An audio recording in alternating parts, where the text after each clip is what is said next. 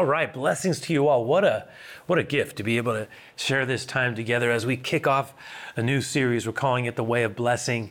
To all of you, wherever you may be, I know some of you are here in San Francisco and in the Bay Area. Others of you joining us right now in other parts of the country, and in some cases, even in other parts of the world. I'm just so delighted that we can share this time together. My earnest desire is that all of us would be blessed, right? And that's why we're calling this series that we're going to sit with as we make our way through the summer and then into the fall. We're calling it the way of blessing. This is the way of blessing. And it's the way that God wants us to walk, right? And I know these are really oh, difficult times. Uh, these are these are turbulent times. I don't think there's any question about it. I mean, what we've all been walking through and are still walking through is just been nonstop. It's been like a roller coaster. And uh, it requires a tremendous amount of resilience on our part, but also we are invited into something. We're invited into a life of trust with God. And the Lord has a way for us to go, and He has a way for us to be. He has a blessing He wants to impart to us. You know, the disease that we've all been having to deal with, you know, at a physical level, it's been very hard. No question about it. But there's also been something else, not just a physical disease, but a dis-ease that has made its way into our lives, a kind of troubling of the soul and of the mind, our thought patterns. I mean, I've heard from so many of you about how difficult it has been. Uh, a lot of us are dealing with anxiety, and others just we're having a hard time you know, moving forward in a positive, optimistic, hopeful way. Some of us have really had a hard time with fear. And it just seems like every news cycle just can add to that fear. Right when we think we're getting better, something happens and it it just, you know, feels like we're walking through just some more of what we've been trying to get out of. And it, it can be hard, and I understand that. And you know, sometimes that fear just wants to define us and can and confine us and keep us as kind of, you know, cave dwellers in a way, just isolated and afraid. Um, and then, of course, there's sometimes anger. I mean, some of the residual effects have been frustration. Out of that frustration, there's kind of a low-grade anger that's been inside. And I just, I just know that the Lord wants to help us here. I mean, I'm just convinced of it. I mean, God's plan for us is is blessing. He wants us to be blessed and to flourish like that tree planted by the streams of living water. And, you know, so I just, I just want to pray. I just want to pray that God would use this word to bring life to you and, and to me and, and to everyone who's going to be able to share this time together. But Lord, I just, I just ask that you would, as the shepherd of our soul, be with us right now as we prepare to receive this teaching help us to really concentrate and focus. And I just, oh, I just would ask for a flow of life. And you know where we need it most. You know, it might be physical, it might be spiritual, it might be emotional, and just in our thinking patterns. I don't know. You know, you know what we need, Lord. And so we welcome you in right now. In Jesus' name we pray. Amen. Hey, I want to start then by just reading through Psalm 1. I mean, I was thinking about the series, The Way of Blessing, because that's an aspiration that I have, like I mentioned. And I was going, where should I start, Lord? Where, where would be the best place to launch from? And I was drawn to Psalm 1. I mean, it's all about blessing, the way of blessing, you know? It, and I don't think it's any coincidence that it's the first psalm. I mean, some of us are aware that the, the book of Psalms has been described as the, the hymnal of the church down through the centuries. It's the longest book in the Bible 150 Psalms, 150 chapters. Psalm 1, though, starts like this Blessed is the man, blessed is the one who walks not in the counsel of the ungodly, nor stands in the path of sinners, nor sits in the seat of the scornful. But his delight is in the law of the Lord, and in his law he meditates day and night. He shall be like a tree planted by the rivers of water that brings forth its fruit in its season, whose leaf also shall not wither, and whatever he does shall prosper. Ah, the ungodly, the psalmist says, are not so. But they're like the chaff which the wind drives away. Therefore, the ungodly shall not stand in the judgment, nor sinners in the congregation of the righteous. For the Lord knows the way of the righteous, but the way of the ungodly shall perish. Oh, if you think about this, the very first word in the first psalm, the first chapter of the longest book of the Bible is what? Blessed. Blessed. I love that. I think that's fantastic. And it sets the table for everything that follows, right? In the original Hebrew, the word that we, we translate as blessed really is connected to the idea of happiness. I mean, it's one of the reasons why when Jesus shares the Beatitudes, the blesseds, it's often talked about as the happy attitudes. Uh, you know, it, it has everything to do with not necessarily a trite kind of happy feeling, but the kind of uh, vital happiness. It's, it's like happiness in its fullest, most vigorous sense that is connected to joy and a settled soul and the goodness of God. And the psalm, the psalm reminds us also that what is connected to that happiness is a choice that we make. And it's a choice that is connected to two pathways. We get to choose which one we want to walk walk down. We really do. The, I mean, we get to decide do we want to walk in the unhappy way or the happy way?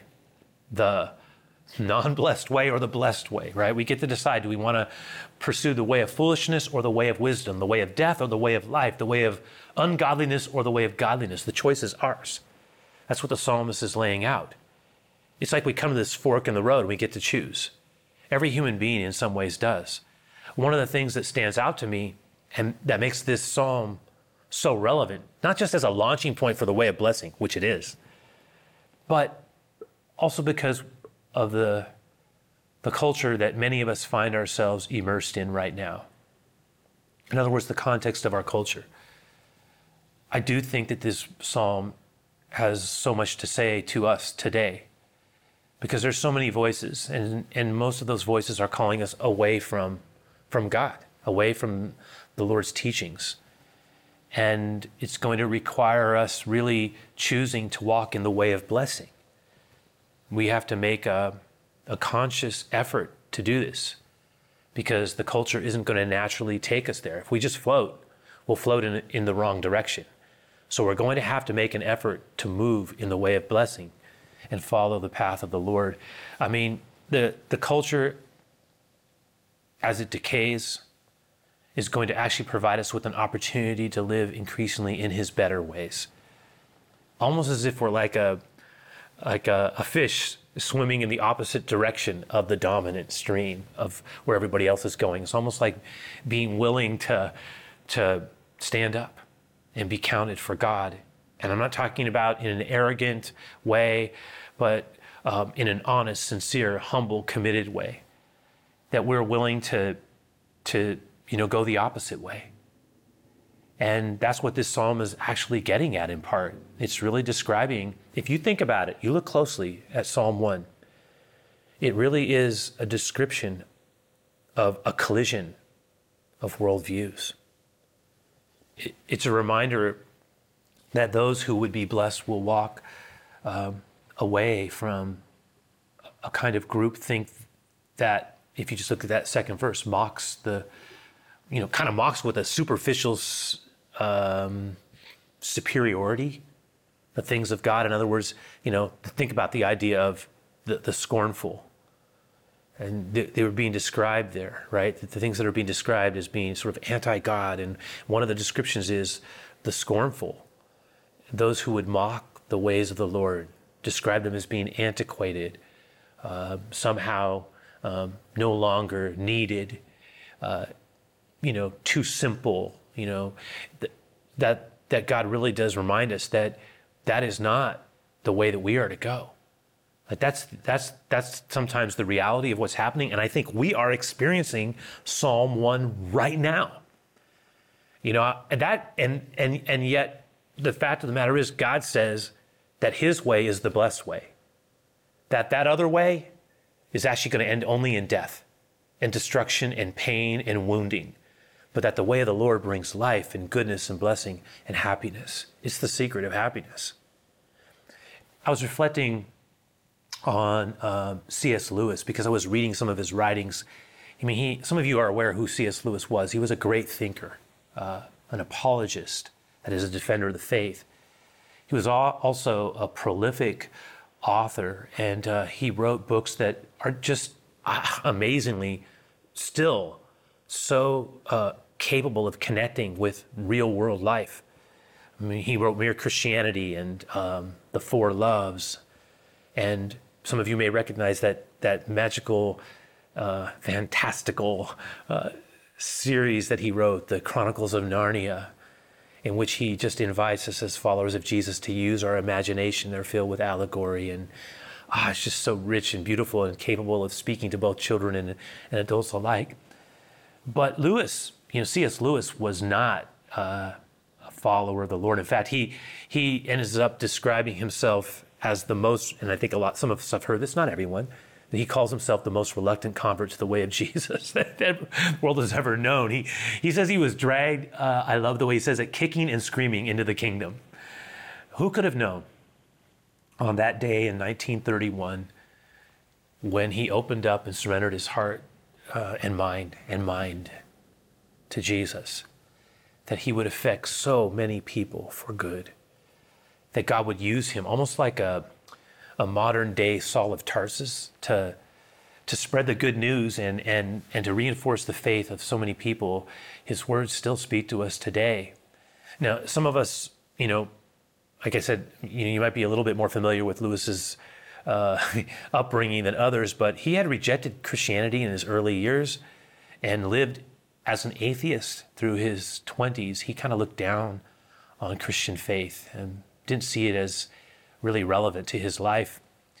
And he actually, though, at a certain point started thinking a little bit more about God. And in 1930, he turned to theism. And then in 1931, he eventually surrendered or, or began to explore Christianity and opened up his life because to the Lord because because of people that he was around. One of whom is a name you'll recognize, a devout uh, Christian uh, named J.R. Tolkien, the author of the Lord of the Rings. And Tolkien had a lot to do with Lewis coming to faith in Christ. And they were actually in a small group together. And one more reminder of the beauty and, and blessing of, of, of small group and community life, and also how many of us, our faith journey is connected to other people. I mean, that's usually how it always works, isn't it? Um, but I was thinking about Psalm 1 and C.S. Lewis and his writings, and I thought about you know these this clash of, of culture and the way of Jesus and the invitation of of Christ and and how the Lord invites us into his better way. And I remember something that C.S. Lewis wrote. In fact, I have three quotes that I want to share with you. Each one of them, I think, has something to, to give us of, of tremendous value. Look what he says here, and this is from The Weight of Glory. He says, I believe in Christianity as I believe that the sun has risen not only because I see it, but because by it I see everything else. what a description, right? I, I can see it. I see the sun rising in the sky, but also the illumination that it gives to everything else. And I, I think about the way of the Lord and the, and the way of blessing. And, you know, it really is a way of seeing, isn't it? And what we're being reminded of is that, is that it has to do with a way of understanding life and finding life, well, the life that is truly life. It's like going from black and white into full color.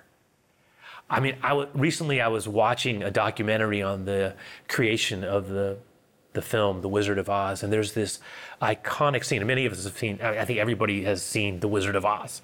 Dorothy and um, you know, there's this iconic scene though where she and it was brilliant when it was and when it was done. I mean, everybody was just stunned and amazed. At, at it. But there's this scene where Dorothy walks into uh, Oz, and it's this this she goes out of the it goes from black and white, and then it opens up into color, and it just pops right. It just pops with color, and it's just a, a contrast. And in my mind, that's a lot like what coming to Jesus is. When you really see the Lord, everything pops. It's like things change. Now, I know what people are saying who are living in the black and white, but when you really come to Christ, ah, you see things very different. The beautiful fabric of God is on full display. Lewis went on to say another thing, and this was from his book, The Great Divorce. Look what he says here about the blessed way. He says, In the end, look at this. There are only two kinds of people in the world those who say to God, Thy will be done, and those who, in the end, God says to them, Thy will be done. I mean, it's all, think about that one. That is spot on. If we want it our way apart from Him, if that's what we really want, we'll get it. But what we won't get is our way, His way, I should say. In other words, if we want to go our own way, then we can. But we won't be able to go God's way and our way at the same time. We've got to choose. We Get one or the other. If we say, Your will be done, Lord, now in this life, then later on we'll just walk into the life that is truly life in the same way that we've walked through this life. But if we insist on our own way now, then we're going to get our, the, the results of that insistence later. That's a big part of what Jesus taught us, right? This life, we get to choose and decide if we're going to have God's way. If we will, then He will show us His way beyond this life. It's a pro- and then if it, it, I'll tell you this, you know, Jesus. Think about it this way: He He He modeled for us. He He showed us the blessed way. He He showed us the way of Thy will be done. I mean, if you want to you want to look at how it's done, how you live a life of blessing that pleases the Father, Father God, then we have a model. It's not as if we've been abandoned to kind of conjure up some, you know, imaginative, uh, you know, expression of what we think the blessed life looks like. I mean, honestly, we just need to look at Jesus. We want to look and understand what the blessed life truly is. Then we look at Jesus, and Jesus modeled the Thy will be done, Father. That's what he did. When they asked him how to pray, he said, Well, when you pray, pray as this Our Father who is in heaven, holy is your name. Your kingdom come on earth, this earth, here, as it is in heaven. Your kingdom come on earth as it is in heaven.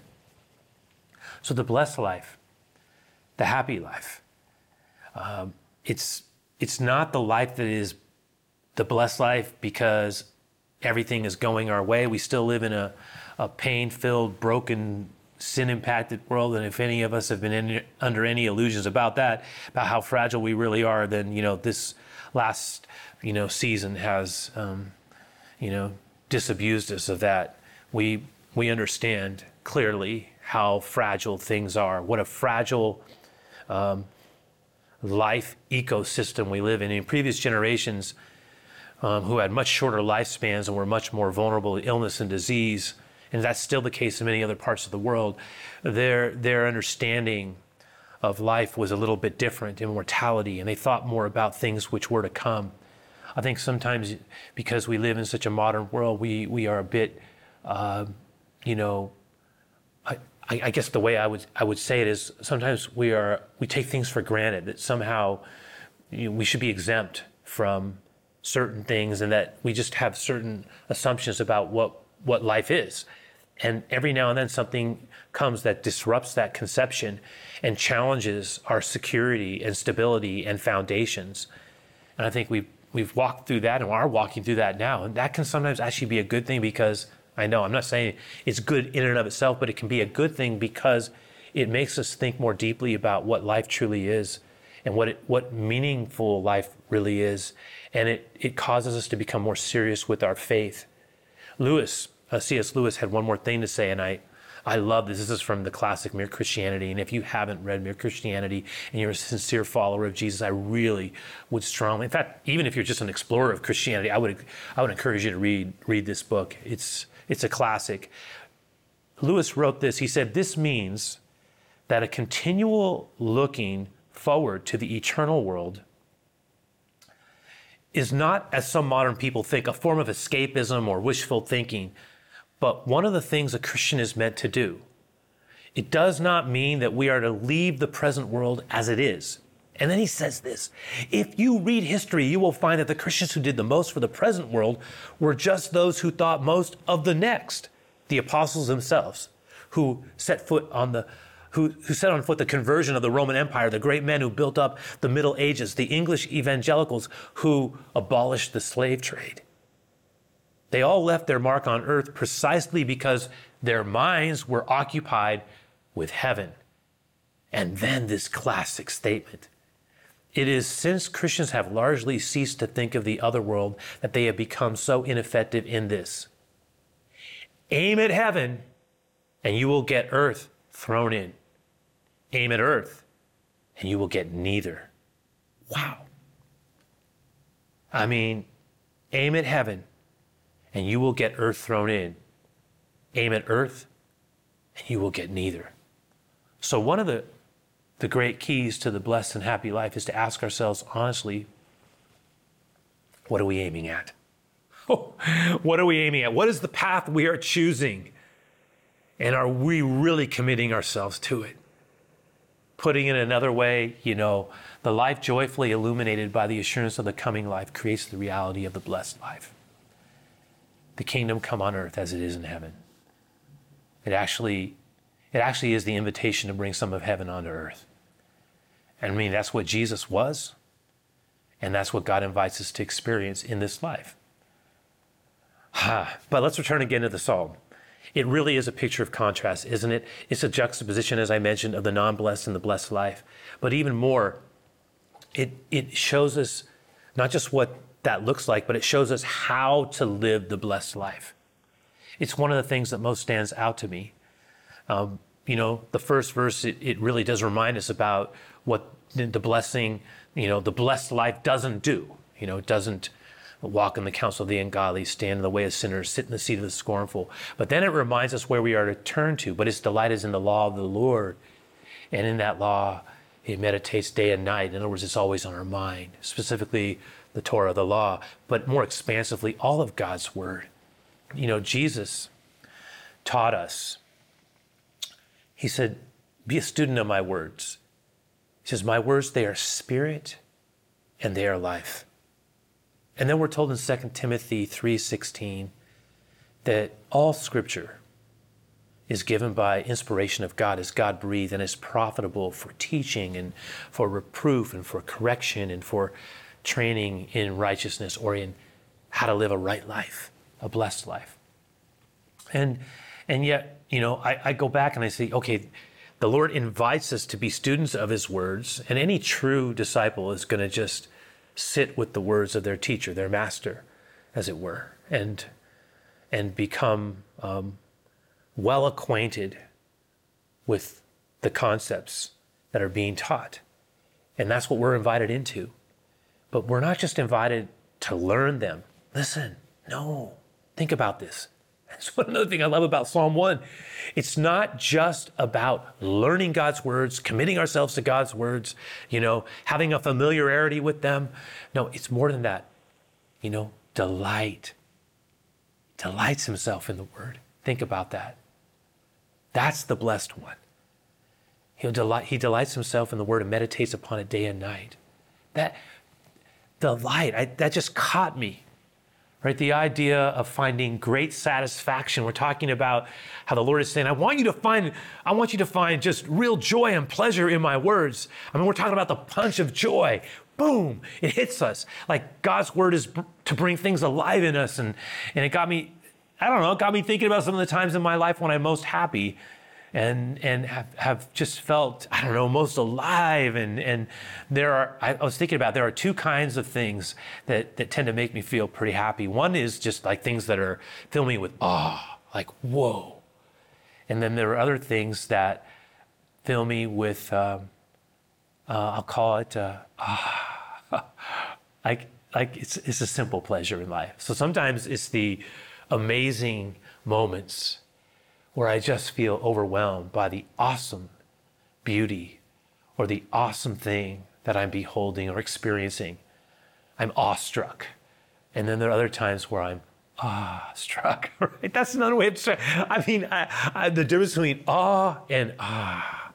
I, I, there are some times where I find myself just filled with small pleasures in life. It might be, you know, uh, I don't know, uh, a subtle thing like, know, just the the warmth of a of of a bath, that, you know, or or a good cup of coffee on a familiar chair the early part of a morning, or looking at a sunset, sunrise, yeah, or a sunset, or taking a walk along the beach, and uh, and just as as that sun is going down, the waves are gently rolling in, and and just I don't know the vastness of the horizon. Just certain moments are awe moments, and then certain moments it could be the kindness of a word, uh, an expression on someone's face whom we love, or you know, just the little things that remind us of God's goodness. But I don't know, God, that's the same kind of way that God delights, invites us to delight in His words. Sometimes He invites us to delight in the awesomeness of His words.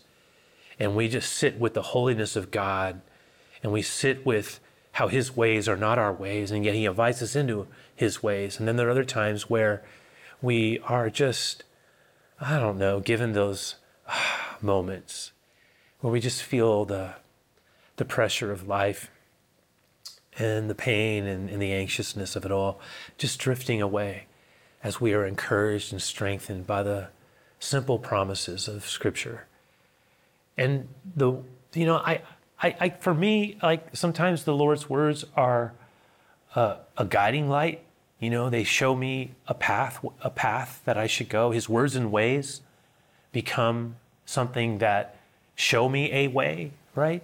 That I can make my way through a certain season in my life or through a challenge that we're facing. And then other times where it's like a beacon in the darkness where I wouldn't know which way to go, but I can I can see that light at the end of the tunnel and it gives me great hope.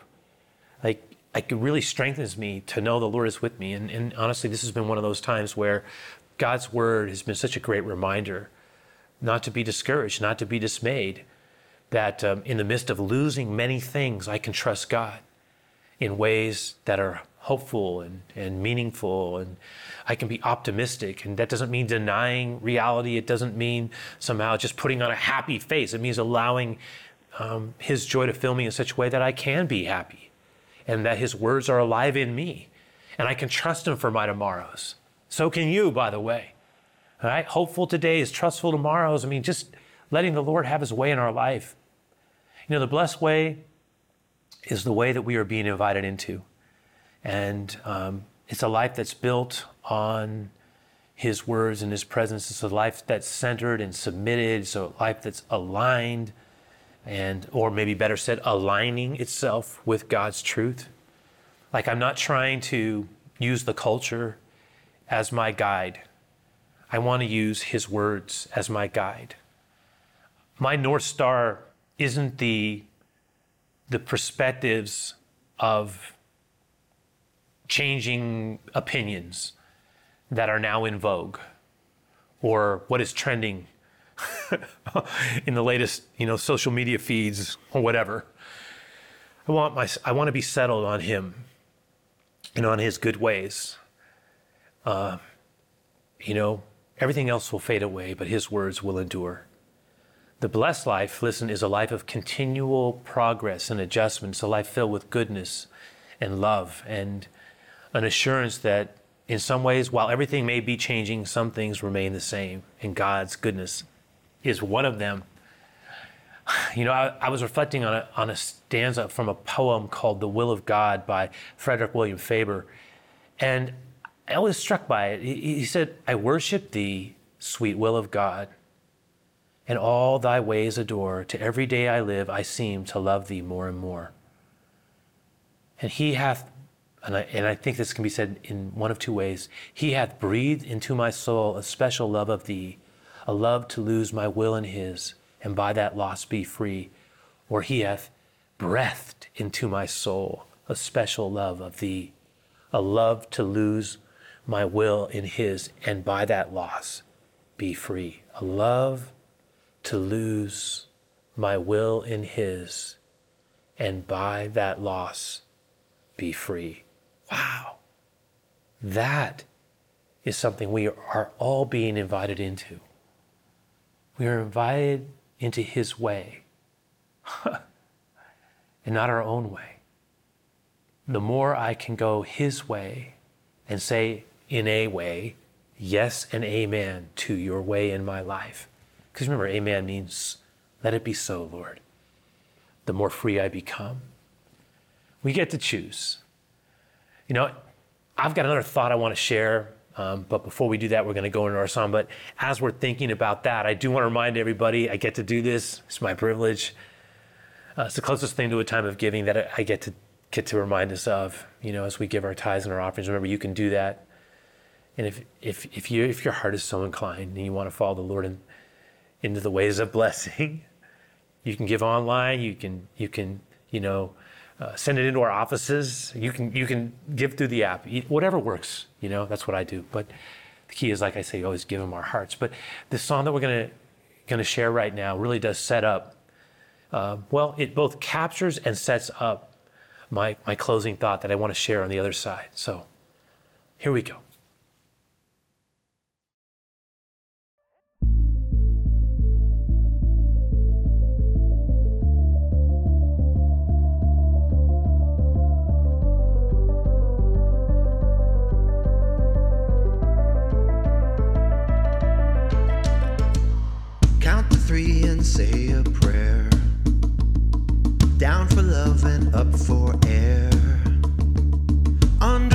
Underwater, overjoyed. Water for a thirsty soul. Water for a thirsty soul. Baptize me into your love. Oh, my spirit's overcome. Body, mind,